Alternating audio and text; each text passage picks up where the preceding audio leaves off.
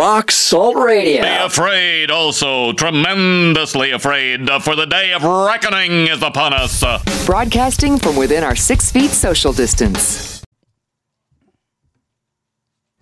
Yeah? Mm-hmm. Well, me and the Lord, we got an understanding. We're on a mission from God. Yeah, man, on a mission from God. It's Aaron, Dave, and Patrick on the Rock Salt Muzkast experience.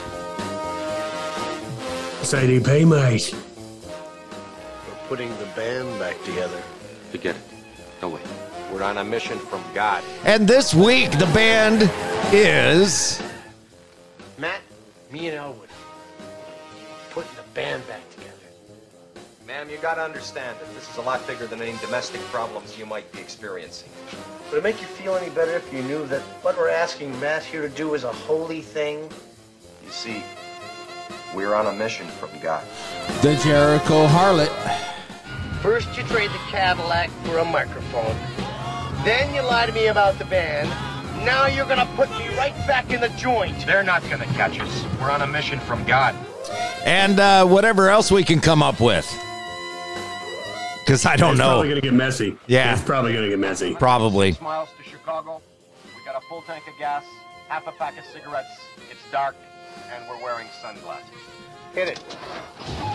You know, Patrick, I, I was uh, wishing you were on the show last week with P Funk because we got into a whole Star Wars, Star Trek conversation. Yeah, but I just stir that It, pot. it wasn't we, really Dave. involved. It was you and Patrick. Well, that's what I meant. We- it's sort of we- like me- when me and Patrick talk football, or whatever. Just Strike up the bad, Sal. Um, yeah, no, Yeah, yeah, I get it. I get it. When you guys start going on football, I'm I'm out of it. Uh, P Funk and I were going on about Star Wars and Star Trek, and uh, yeah, it was. I thought it was a good conversation. It was a good conversation. I mean, I feel like I feel like Dave got his retribution for our, all our sports talk. So You notice I usually just leave during the sports talk because I got nothing to add. I can't even make jokes. I probably would have made fun of you both because I think the Star Wars, even though even though I do like some of the Star Wars stuff, I think um, Star Wars fans and Star Trek fans are the biggest nerds on the face of the planet. Saying that from one of the biggest Marvel nerds on the planet. Um, again, like I said, I think that Star Wars and Trekkies are the biggest nerds on the planet. At least my heroes are cool. We're not walking around smacking our chest, beam me up. Oh, are you telling me that Captain Kirk is not cool? I've got, and you know what killed it? Is I've got a cousin. He's like 50 some odd years old and has a legitimate, authentic Starfleet command uniform that he wears around to this day. Okay. Nerd. Yeah, see, I, mean, don't do that. But what's the difference? What's the difference between doing that and wearing a football jersey of your favorite football star? I'm not going to get beat up wearing my football jersey. You might. you ever been to a Raiders game? Negatory. But I have been to the uh, Pittsburgh Cincinnati games, and they get pretty rowdy there. Yeah, You know, Pitts- I- I Pittsburgh's crazy. I can't wait to go. I, you know, the the first winter I'm out there, I move out there. Me and you are going Pittsburgh, Cincinnati, real men football, live. All right. Sounds like a plan. Yeah. Okay. Make sure we'll we'll just make sure Dave tags along in his Starfleet uniform. Maybe you can uh, guys can uh, hold up a sign like Bannerman. Oh man. Just you know, get your crazy wig and John three sixteen out in. No. yeah, I don't do that kind of weird stuff. Yeah, no, you don't dress up at all.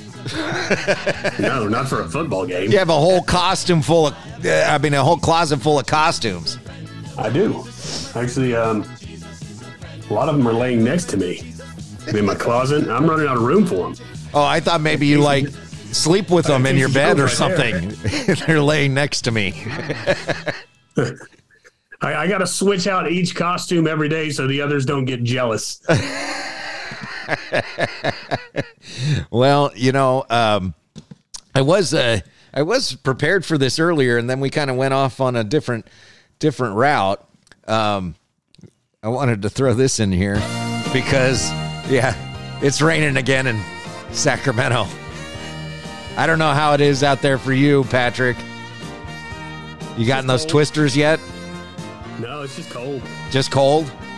Yeah. Maybe you get some snow soon. We're gonna spring forward tonight, so hopefully, I, you know what? We, we're not we're not um, strangers to like April blizzards here. So That is that's right. It's uh spring forward time again, isn't it? I Lose an It's hour. It's time for the St. Patty's Day where people are going to run around, and even though they're going to be Indian as all get out, they're going to claim they're Irish. like whatever, you're just looking for an excuse to get drunk, pal. It's one of the uh, my wife's least favorite day of the year where she loses an hour of sleep. You know, Yeah, I don't I don't like this. And Yeah. I you know, as a kid I really didn't like it cuz I felt like I was being robbed going into summer. Like I just lost an hour of my summer. This sucks. When I worked midnights at the jail, I felt screwed during the fallback time because it added an extra hour to your shift that you didn't get paid for. Yeah, see, that's the way it was when I was in radio too, except I would always make sure I got paid. I'd just throw an extra hour on my time card.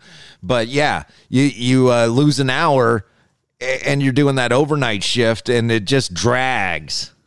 Yeah, Yeah. yeah, You're like, "Oh, I thought it was no. It's not even lunch yeah. I hate that. Yeah. No, that sucks. So, um, all kinds of stuff going on. Hey, by the way, I did. I'm glad you're on today because as a Marine, I wanted to ask you. Uh, I am going to get political right out of the chute here, but I wanted to ask you: Did you hear the um, uh, the opening statement from that Marine that was in Afghanistan? Opening statement. What on what panel? What? Uh, he was on the. Uh, Just say no. No, all right. No. Um, what's it pertaining to though? Well, I was gonna record it, but and and play it, but it was like five minutes long, and I really don't want to go that long with it. But he was describing, um, he was there when the suicide bomber during the Afghanistan thing that killed the thirteen servicemen. Yeah, it was in, during the withdrawal. Yeah. he had the um the bomber in his sights, but he was told he couldn't fire. Yes. Right. Yeah. Yeah.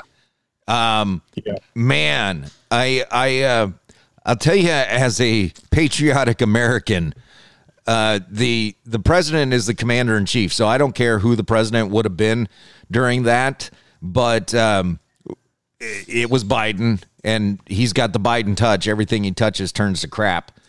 Yeah. He uh, he made it political. He wanted it done by a certain date. Uh, so he could get all his political accolades and everything. These guys had this bomber in their sights. The sniper had him in his sights, but they couldn't figure out. Nobody could give the okay to pull the trigger, and Right. and thirteen Americans died because of it. And, and Yeah. I, I don't I don't know how you support this guy after that. After hearing that, I don't know how you support this guy at all. Literally, this is the issue that made you wonder how you could support this guy. No, no, For there was plenty of others, but you know that make me go, all right. Well, that's just the cult of Biden. I get it. All right, this 'Cause- is where I draw the line. but uh, seriously, how do you listen to this guy's five minute testimony and go, you know, Biden's doing his best? Yeah, I, I, don't- I don't have an answer for that, man. I wish I did. I could give you my rambling spiel of of of bitrid poison or Biden hatred and poison, but it's just, it's it's to the point where it just falls on deaf ears anyway. And I'm singing the same song that that all of us um unasleep people are are singing. Yeah, you But can't I even mean- call yourself woke.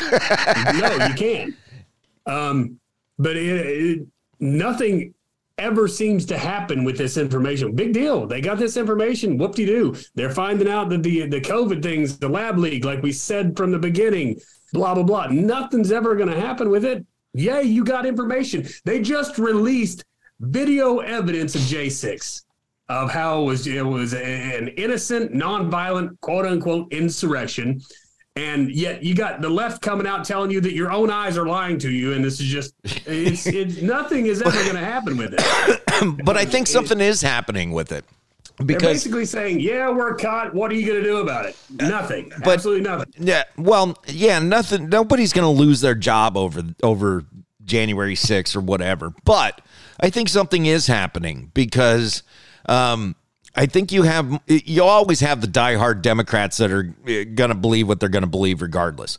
But um, you have a lot of people now that will go, wait a minute. I when I watched that video, this is what I said because I I turned to my son Shane and I went, I don't I don't hundred percent trust Tucker Carlson either because he's got motive to lie as well.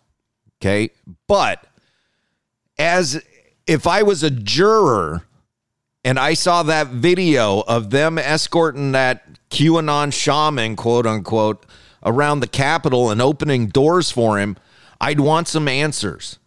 And if you can't give me the answers, well, then I can't, you know, I can't convict him.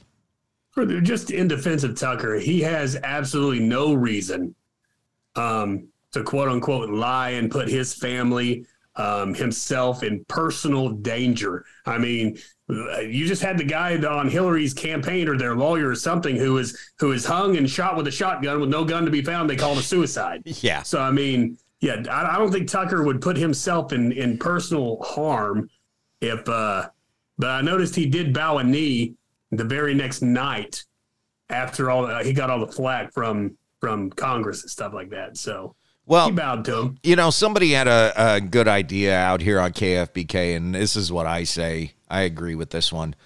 C SPAN should just release all 40,000 hours and let people decide for themselves. But Yeah, but then you'd be told your eyeballs are lying to you. yeah, sure. Uh, but that's the thing is, is I, I think you got a lot of people going, I don't know. I saw some questionable video there. I got a lot of questions. And uh, you standing, you're standing there telling me I shouldn't watch it. That's a big red flag. I think there's a lot of people going in on that. Well, we'll see. I mean, like I said, I don't want things to happen at the voting booth. I don't want things to be happening with their wallets or with our wallets or with our votes. I want justice. And I, I literally want to see justice. Well, I don't And think you're going to see literal No, justice. And that's what's frustrating. But We're not going to see justice. You might see some justice. You might see some justice uh, because these people that have been convicted are, uh, well, they're starting to file, you know, motions to dismiss and that sort of thing. We'll never see a Clinton go down. We'll never see a Bush go down. We'll never see an Obama go down. We'll never see uh, the Schumers or Pelosi's of this world go down. Well, we all know. man. Oh, all right. I'm going to back off. um, you know what? Let's get right in, into some music. I don't want to, you know, beat this dead horse. too. What's the song? Uh, Saving Darkness sent us some music, and I always like to get new music on the show, on the podcast. So uh, the song is called Coming War uh, by Saving Darkness on the Rock Salt Muzkast Experience.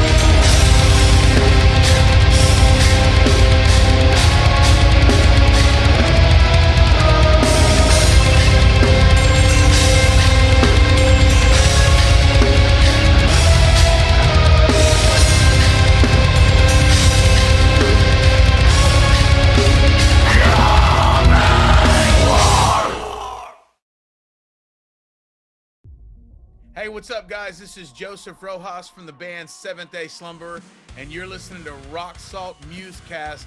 And I'm hanging out with Dave and Aaron on a mission from God. Keep it locked. Rock Salt Muzkast Experience. Aaron, Dave, and a double P, Patrick and Patrick. It's P squared. P squared. Yeah, P squared. Yeah. We It's get like one more two P. urinals side by side in a truck stop. It's awkward, but it works. I was just thinking if we could get someone else with a with a P name, it could be AD Pi. That's true. Pi square, I think. Pi I know. to the P square. third power. I guess. All right. Okay. It's been a long time since algebra. How about our studio audience that no one Oh, hey, yeah, let them in. All right, there you go. Thank you very much. So, on the line, we've got all the way from Indianapolis, Indiana, Jonny from the Jericho Harlot. How you doing, Jonny? Hi, everybody. How are you? Doing great, thanks. Um, Yeah. So you're in a little band called the Jericho Harlot. Uh, I was I was listening to our Muzkast uh, one day, and Aaron had the Jericho Harlot in there, and I hadn't heard you guys yet. The Heat Rox. Yeah, and I texted him. I was like, "Hey, I I don't know who that is, but I want to talk to them. They're great." Oh man, thank you so much. That's fantastic. Yeah, that's a that's a fun song, man. That's a, actually a really personal song too. It's but we really we yeah we had fun. We did a video for it. Um, Rottweiler Records put out a video for us. They did a great job, uh, and it's we're we're really proud of the work that they did. And uh, we were just actors in their in their play, and it turned out good. So actors in the play. I like that one yeah. because we're all just actors in the play, right? Yeah, that's it. That's it. I get 100% creative control over the music that I write, but on the videos, we like to leave it to the video experts from Mythic Panda over there. So, Oh, that, Mythic, Panda. Let's uh, give him a shout out. Who's who's That's Mythic Panda? name. Right. that- So, okay. Band name, yeah. Yeah. So here's um here's a, a little Mythic Panda as was a as a film company and uh, uh that purchased uh, Rottweiler Records. I, I guess it's been a little over a year ago, and so they're combining the, the the two, and so it's kind of a merging thing. So we were really blessed into walking into releasing a new record, and they wanted to release a music video which the, because they not now own a record label, and so it kind of merged like that. So Mythic Panda's also start uh, thinking about starting a new kind of segue to Rottweiler, which is less of the metal and more like the straight up rock kind of stuff. So that's that's something that's been tossed around too. So yeah, that's that's Mythic Pan in a nutshell. They've got a great facility down there. They're in um, Garland, Texas. No, it's not Garland. It's somewhere near Dallas, but it's it's uh, anyways. Yeah, there's a gr- great record label, great guys. And uh, Jericho Harlot, uh, born out of Grave Robber. Is that right? No, so all right. So the short version on that one is the Jericho Harlot existed long before I had ever heard of Grave Robber. Um, I saw Grave Robber at an audio feed music festival. I, it's been it's been some years ago, seven eight years ago, and I was like, "Who's this band? This is crazy!" And sprinted from where I was and ran up to the stage. And about five years after that, I got a text message from a guy I didn't know on Facebook. It was Sean Browning. He said, "Hey, please apologize. I've never heard of the Jericho Harlot. You guys are amazing. Have you ever thought about having a record deal?" I was like, "Wow, okay." So we we we had had one. We were in the middle of one at the time, but but uh, I was like, "Yeah, we we could talk or whatever." And I I knew who he was. He had no idea who I was. And then we got to talk, and he's like, "You play really good guitar. Would you be interested in playing uh, lead in Grave Robber?" I was like, um, maybe, you know, talk to the wife. It worked out. So I got in Grave Robber off of Jericho Har- Harlot Beginnings. Um, I played in, in that band for two years. Uh, about a year in, I brought Justin in because we had a drummer change, and he's the best freaking rock and roll drummer that I know. And and he's my brother. So I said, Hey Jay, you want to play in Grave Robber? He goes, Um, yes. so we did that, right? So we did that for a couple, you know, a couple years, and uh, we did our time and and wished them well. It's it's our focus is the Jericho Harlot, and it was so much fun, and those guys are great. And you're still doing Grave Robber, or have you moved on from that? No. Yeah, so we moved on from Grave Robber. It was December of this um, of last year, so it's been over a year now. But we moved on from them. So we had this new record that was coming out. We wanted to make sure we focused on that, and it was always our focus, the Jericho Harlot. That's the message me, Justin, and I want to put out, lyrically and uh, content wise and everything. So we've always considered everything else a side project. So. and uh, Justin, he also plays in another little band we know called Dispraised. Right. Yeah. He plays in Dispraised, and uh, they're on Thumper Punk now. Yep. Um, that's recent, right? A couple days ago, maybe. They Yeah, they just that? announced it like Thursday, I think. Yeah. Yeah, which is very cool. They were they were our label mates on uh, Rottweiler when we first started, um, because I mean we were we were in the, the Harlot, and of course Justin was involved in this other project. So the the guys at Rottweiler were like, "Well, we want to hear that," and it was good. So they got signed and uh, and uh, decided to go a different route and go more West Coast with Thumper Punk. I think it's a wise decision. Um, I think that that's a better label for what they're doing. Right. Well, I mean, both labels have been great. I mean, Rottweiler yeah, and. I, I haven't heard any negativity about them at all. Uh, Rottweiler no. and Thumper Punk.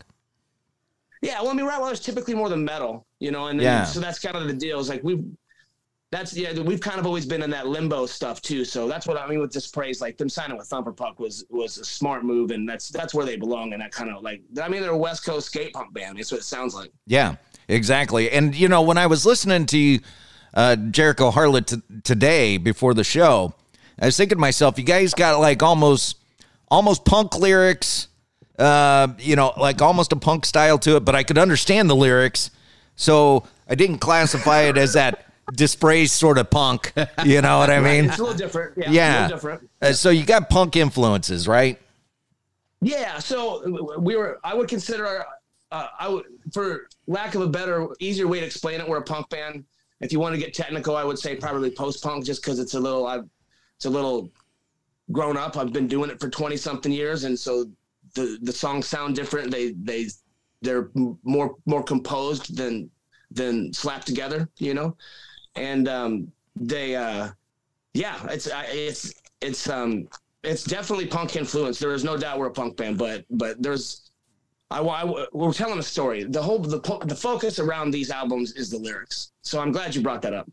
Um, we I'm myself and Justin are very concerned with the message that's coming across. We're not trying to sing hit the word Jesus 40 times in a song to check boxes. We're not trying to um, not be honest. So these songs are all honest. The- Justin and I don't come from a background of of good decisions. We were raised in good homes and decided we wanted to not not not take advantage of that as kids. So we lived a whole life outside of this and so these songs are all stories about things that we've been through or things that we've seen from other people. Um, so anyway, so voices, this this record that just came out, these songs are very distinctly five different songs from five different point of views. So that's the reason it's called voices. So um, hopefully people can gather that out of it when they listen to it and really kind of focus on the lyrics because we put a lot of time into what we're saying and how we're saying it. Yeah, I was listening to Voices this morning. That's the one I was listening to. I just started at the most recent and decided to work my way back. And uh, it was really good. Now, you brought up an interesting point, which is you don't check the boxes by singing Jesus 40 times. Excuse me. Um, hey, Clint Eastwood's jumping on. Um, Hi, Clint. yeah. Um, how do you feel? Well, just personally, as your taste in music, how, how do you feel about, uh, you know, the bands that do check the boxes and uh, because that's some of the bands, Yeah. uh, you know, shtick or uh, uh, whatever, for lack of a better word, that's their their gimmick. But uh, you know, for me personally, I just like a rocker. Yeah. You know what I mean? I just like a rocker, and if you could talk to me about what's uh, uh, you know going on in the world today, or you know, uh, uh, make me feel something about you know uh, my personal relationships or or whatever. Uh, that's the kind of music I gravitate towards. However, like Aaron, you kind of like the music that checks the boxes and and sings Jesus forty times in a song and stuff, right? Yeah, both. Some of it's good. Yeah. Yeah. Yeah, some of it's good stuff. Well, I- It's I just not, not, not, not what I want to write.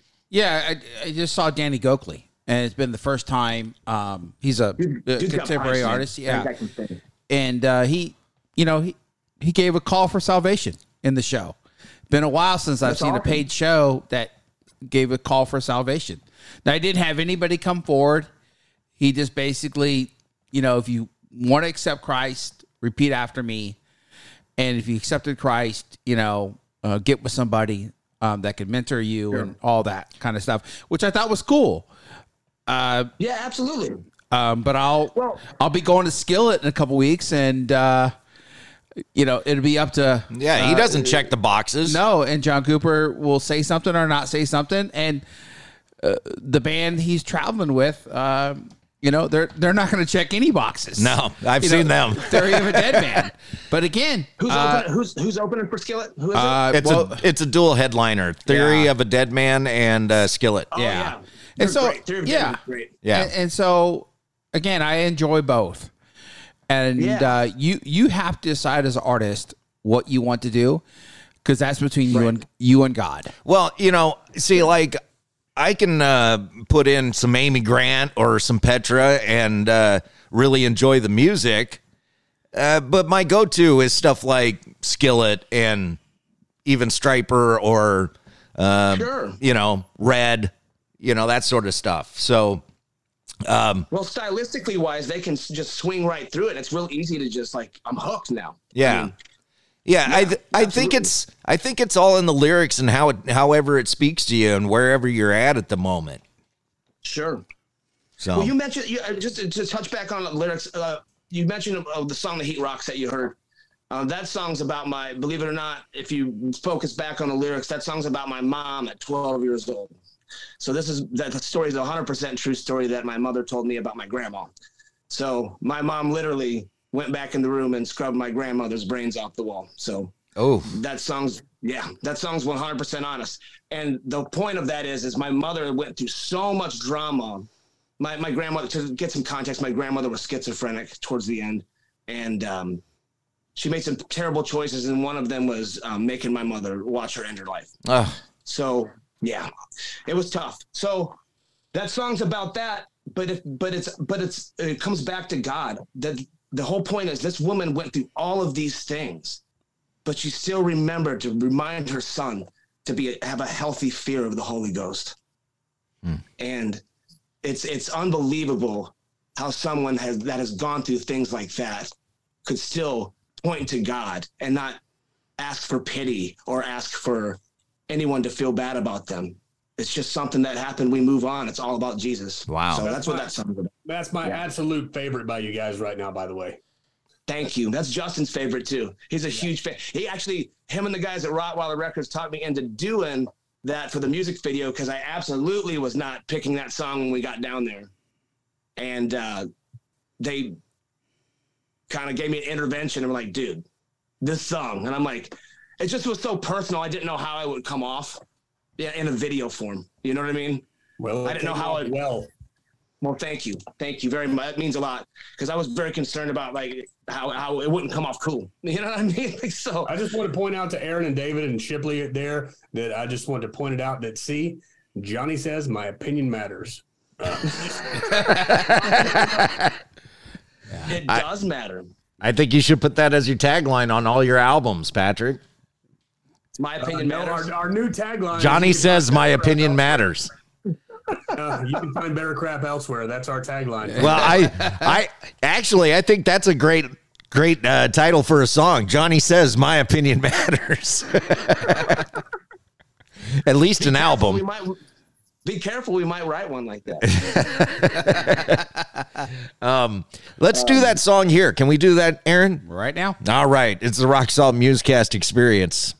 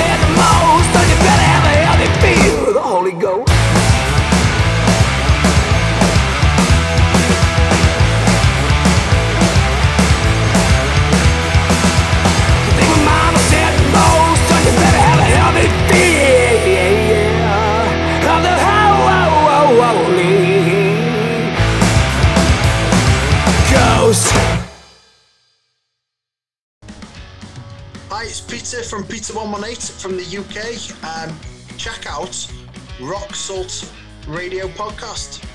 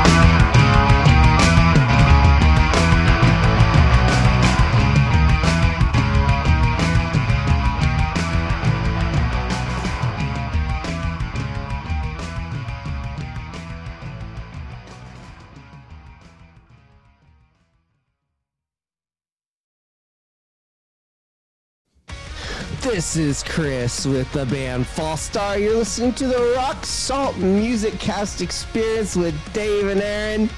I hope you enjoy the show. Sweet baby little lambs of God.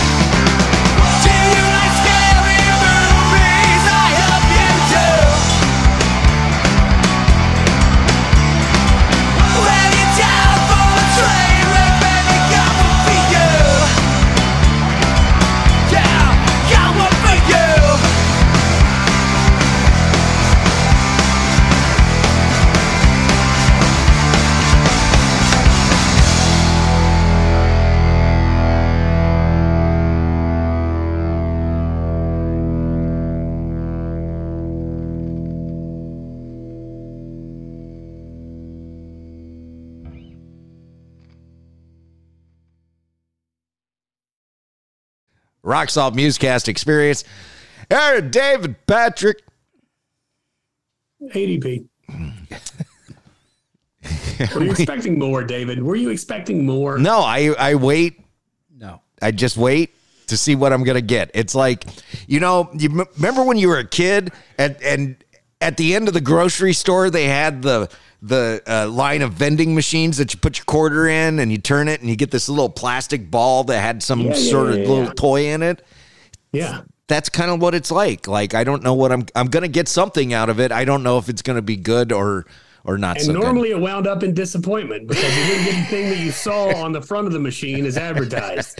Well, I didn't want to call you a disappointment, Patrick.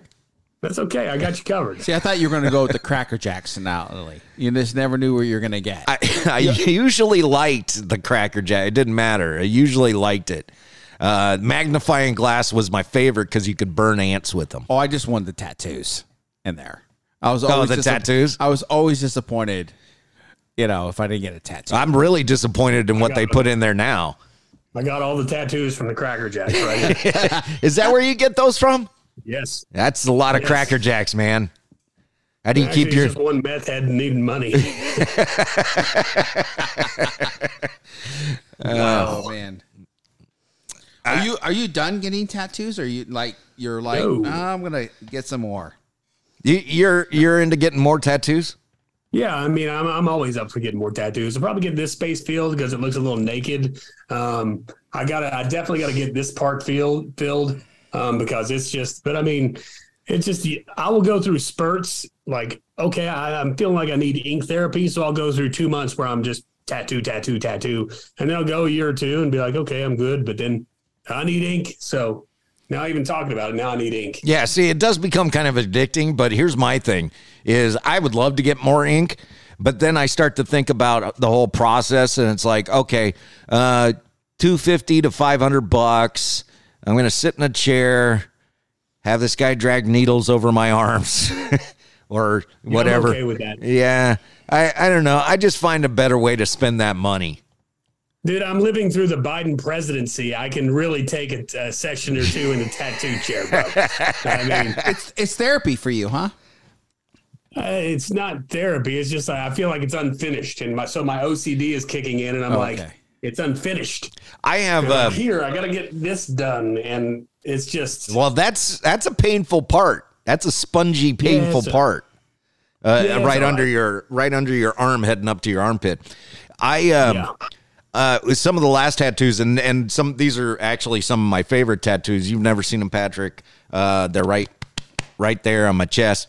But um my guy, I was when you get a tattoo on your chest, you have a lot of nerve endings in here and they go to different parts of your body. So he could be tattooing up here on your chest, but you'll feel it down here in your side in your love handles or something like that. And um, so I'm laying back in the chair and he's doing his thing on these tattoos, and I am doing my best not to move. Doing my best not to move, but like I said, it becomes a little painful up there. And, um, but on my left side, he would uh, lean over and he'd start tattooing me. And man, it felt like I was getting these electric shocks in the side of my torso. I mean, like bad. And I was, I started jumping. And finally, he got upset. He he went, dude, I cannot do this if you're gonna keep jumping. And I went, I'm really sorry. I'm not trying to jump, but every time you start, you know, working that area, I'm getting a really bad shock in the side. And he looked down at his gun, and the plastic covering the connections had come off of the connections. So he literally was shocking me as he leaned over. he went, Oh, sorry, man.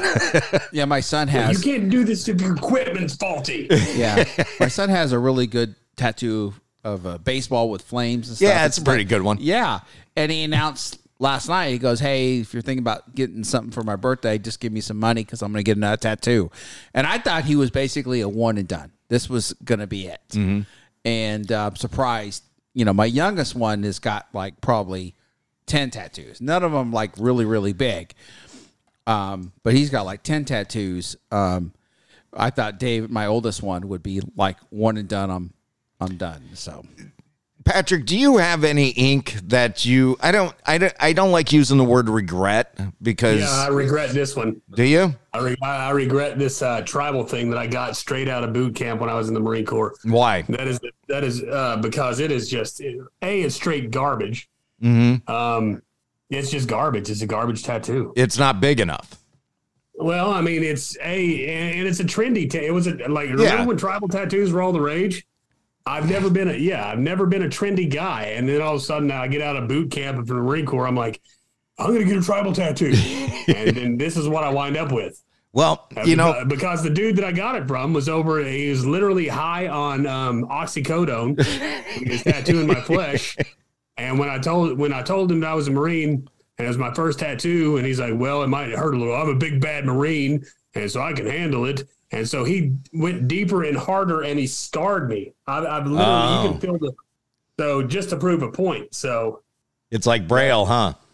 yeah, kind Yeah. of. A blind So- person could read it. Uh, this is my first tattoo right here, and I know it's difficult to see. Right there. Um, you can see it's a big black blob. Yeah, Mickey Mouse. Yeah. So it was a tribal tattoo with a uh, lizard in the middle of it. And uh, the guy didn't make it big enough. So over time, it just bled together and turned into this black spot on my arm.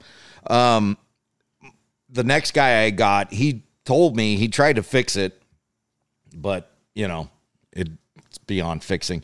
Anyways, uh, he did the rest of my arm around it, but big enough, tribal, but big enough. It's all freehand too, um, that it doesn't bleed. So it still looks Right. pretty much the way it does when I got it. This side, um, my wife wanted me to get her name tattooed, and I have a rule about that for not just for myself but for anybody else, which is the only the only names you should ever have tattooed on you are blood relations. Blood Got relations. my daughter's name. Got, she's the only name I got on me is my daughter. There you go. So um, I uh, I didn't want to do anybody's name. Uh, she was bugging me. I had a friend who was uh, who's from Tokyo, and Clearly wrote in hieroglyphics because that's what it looks like Egyptian pyramid. Yeah. So, sh- uh, well, this was during the. You remember the whole uh, trend of getting a Chinese tattoo? Oh, this one's fire, and this one's water, and this one, yeah. Oh, you've got one of those too. Yeah, there you go. Um, talking about being trendy. What's that? and it- What's that one? What is that It's one? supposed to mean strength, but I think it means small wang in Japanese. Well, uh, so I said to my uh, Japanese friend, I'm like, hey, could you do these names for me? And she said, sure. And I had to trust her. Um, so, like, hmm, it's really hard to show. Okay. So that is uh, my name in Japanese. Well, that's my name in Japanese. That's David. Um, whoops. There, it's so hard to get it into the camera. That is my um, son's name. There's Shane. And uh, there's my wife's name, Nancy. And that was the worst tattoo to get, which is why it would be my wife's name. um, Yeah, I think you and I should both go to China and then just walk around and show our tattoos and have them read it and then get laughed at because you know that's not what they mean. well, you know, that's what freaked me out was the first time anybody ever read it to me. Um, I was at Amoeba Records down in San Francisco, and I went up and I leaned on the counter, and um, uh, they read the the top of my arm, and the girl goes Shane. Just out of the blue, she went Shane, and I went, "How would you know that? That's my son's name. How would you know that?" And she goes, "What's written on your arm?" I said, "Well, what does that say?" Biscuit tattooed on your arm. so um you know every one of my tattoos that i have except the ones on my chest um i don't regret getting but i look at them and go oh i would totally have done that different you know what i mean Yeah, yeah, I feel you. are you the same way or is that just me No, I don't think I would have done it different, except for like I said, the first one here. This one I would have done different, but I mean the rest of them, no, I mean they're all kind of significant, and so Yeah. Here- here- Here's my word of advice for anybody that wants to get a tattoo don't go small because you're going to age. And so is that tattoo. The bigger you go, the longer the tattoo lasts. The smaller you go, the more it turns into a blob. That's my biggest advice. that. Yeah. That's my my biggest advice. Um, hey, we lost somebody uh, this week, and I'm gonna I'm gonna flip over on my uh, on my computer here so I can read this story from Rolling Stone.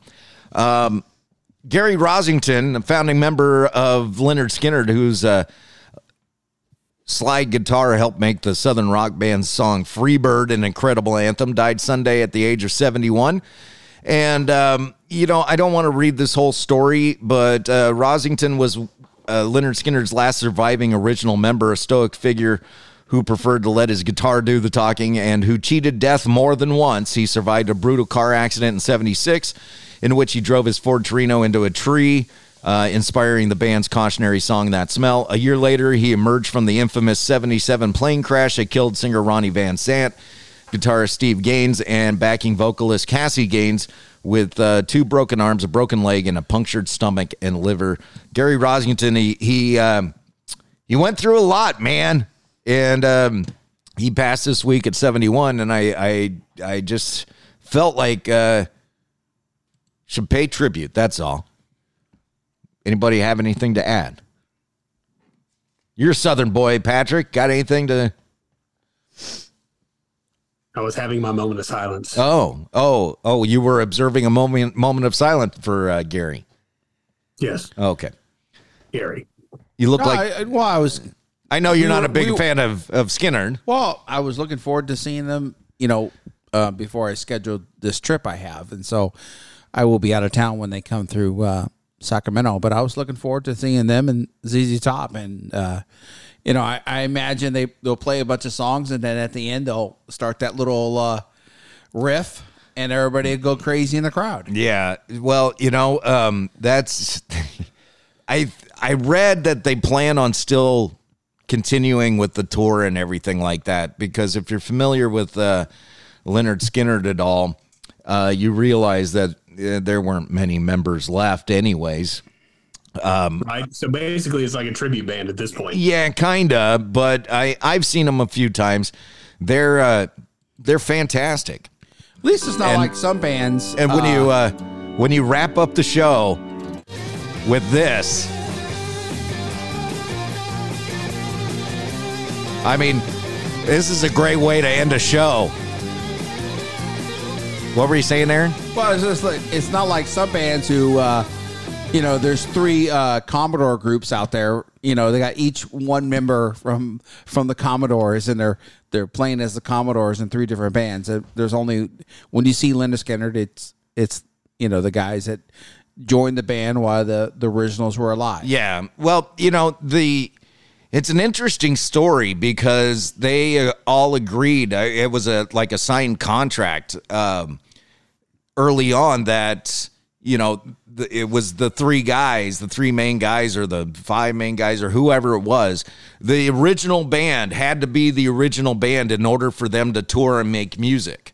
Otherwise, it couldn't be Lynyrd Skynyrd. They could be other things, but they couldn't be Lynyrd Skynyrd. Well, the next time you see Motley Crue, are you going to feel like a little different because No. John, John Five is in the band instead of uh, Mick uh, Mick Mars? No, I'm going to come Okay. back to that though. Okay. But but the uh, um, the thing was that they didn't feel it could be Lynyrd Skynyrd without those original members. So they all agreed that you know if anything ever happened, they couldn't continue on as Lynyrd Skynyrd. Now, at some point in the 80s, um, through some legal wrangling, and I think also some families that would have uh, uh, enjoyed some of the benefits of the band being back together, uh, they got back together. And but this is the last surviving member of the original ma- band, and uh, I he was very influential. Now, going to the John 5 Mick Mars thing, Mick Mars, that's a unique situation because we all know that Mick Mars um, is in pain when he hits the stage. He's got a Yeah. degenerative disease. It wasn't like they kicked Mick out eh, or anything like that. It was just Mick's time. And Yep. All the fans love Mick. And the fact that uh, John Five is an amazing guitar player and that he's friends with Nikki Sixx. And, you know, he's just a. uh, I've met John Five uh, once or twice, and he's just a solid guy, just a, a nice guy. I changed my name to Patrick Three. There you go. And uh, um, he's just a good fit, and he's accepted. You know, he's accepted by the fans. He, wasn't forced on the fans like when they kicked Vince out of the band and uh, brought John Corabi in. Right. That was a Yeah, forced situation. Yeah, nobody was accepting that. Yeah. No. And it's too bad because that album was a great album, way ahead of its time. And had they called it anything but Motley Crue, I think it would have been successful. Right. So it's interesting. Yeah, we have you know like in our big festival we have here, uh, Guns N' Roses is playing the last night, and someone asked me, I wondered, it, are all the original guys gonna No. be playing? And I, I, I said the only ones I care about are Axl Rose and, and Slash. And as long as they're on stage, it's Guns N' Roses. Well, it's Axl Slash and Duff that are in Guns N' Roses now. Yeah. Um, I honestly, I would love to see Matt Sorum up on stage playing drums. Uh, I think a, a great show would be Matt Sorum on drums on the the songs that he recorded drums for, and Steven Adler on drums for the songs that he recorded drums for. I know Steven would love to do it. Um, my my friend Vic, who's since passed, he uh, he was in good with a lot of those guys, like Gilby Clarke and and, uh, and some of the uh, other unknown members of Guns N' Roses, and they all felt a little slighted that they were not invited to tour with the band. So, um, it is what it is, man. Yep, this is a fickle industry, man. It, it really is. But uh, I I want to go see Guns N' Roses again. They put on a great show the last time I saw them. I just don't want to see Dagon throw Mama from the train running around on stage getting all winded. well, he doesn't run now. that was Mama Fratelli, Mama Fratelli up there. I think I. Owen, Owen. I think it was 2016 when I saw them, and um, it was a great show. And I turned to my son Shane and I said, "You know, I really, I'm happy you got to see him, but at the same time, I'm kind of disappointed you didn't get to see Axl running around and assaulting the audience." prime. Yeah, in his prime. Yeah, because that's what made a Guns N' Roses show. You didn't know what you were going to get with Axl. When I when I saw Metallica, one guy said he went to the the festival. He was there. He's like, you know, that was an okay Metallica show, and I was like, that was outstanding. You know, I think you know people, you know, want to remember. You know, I saw Metallica when they were at their greatest. Yeah, but I I thought they were still phenomenal. Well, you know, night. I mean, that's the conversation we had about um, uh, Newsboys. I thought Newsboys was the original band. I thought they'd put on a great show like they had been doing it for 30 years. And come to find out that n- no, none of those guys were original. Um, and who knows, maybe they did better shows in their prime. But, um, you know, as long as you put on a good show, wha- wha- what's the difference? Yeah, well, there's there's the whole nostalgia factor. There's that whole, um, I mean, you would know as well as I do as a fan. You you you form some kind of bond between uh, members of a band, regardless of whether you know them or or but you listen to their music and they get you through some stuff. So I mean, if you're listening to this one particular musician that you connect with, and then all of a sudden you go to this show and it's like they've replaced them, you're like, whoa! I mean, whoa. Yeah. Well, you know, I did see Sammy Hagar last week, and uh, he's got Michael Anthony playing with him, so it's half of the Van Hagar band. Um, ninety percent of the show was Van Hagar tunes. And uh, man, it brought back a lot of memories for me. I mean, I remember going to see him on the two different times I went to see the shows. Um, it- all the memories of who I went with and what we were doing, and just everything. I mean, it was very nostalgic for me. Yeah. Yeah, Yeah. that's how it uh, that's how it ties in. Yeah. All right. So Gary Gary Rossington, Lynyrd Skynyrd, seventy one. He's uh, he's since passed. Um, let's wrap it up here. Patrick, thanks for coming on the show with us today. I'm back. Aaron, thanks for uh, being on the show.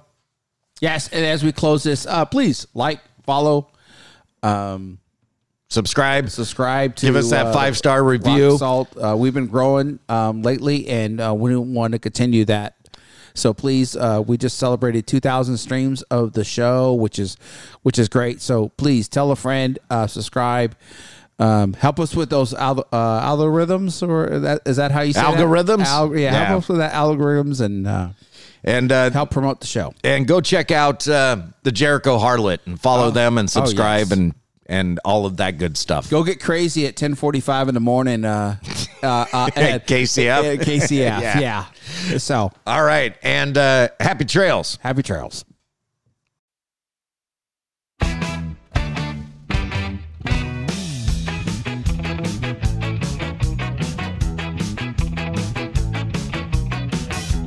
Jesus is a friend of mine. Jesus is my friend.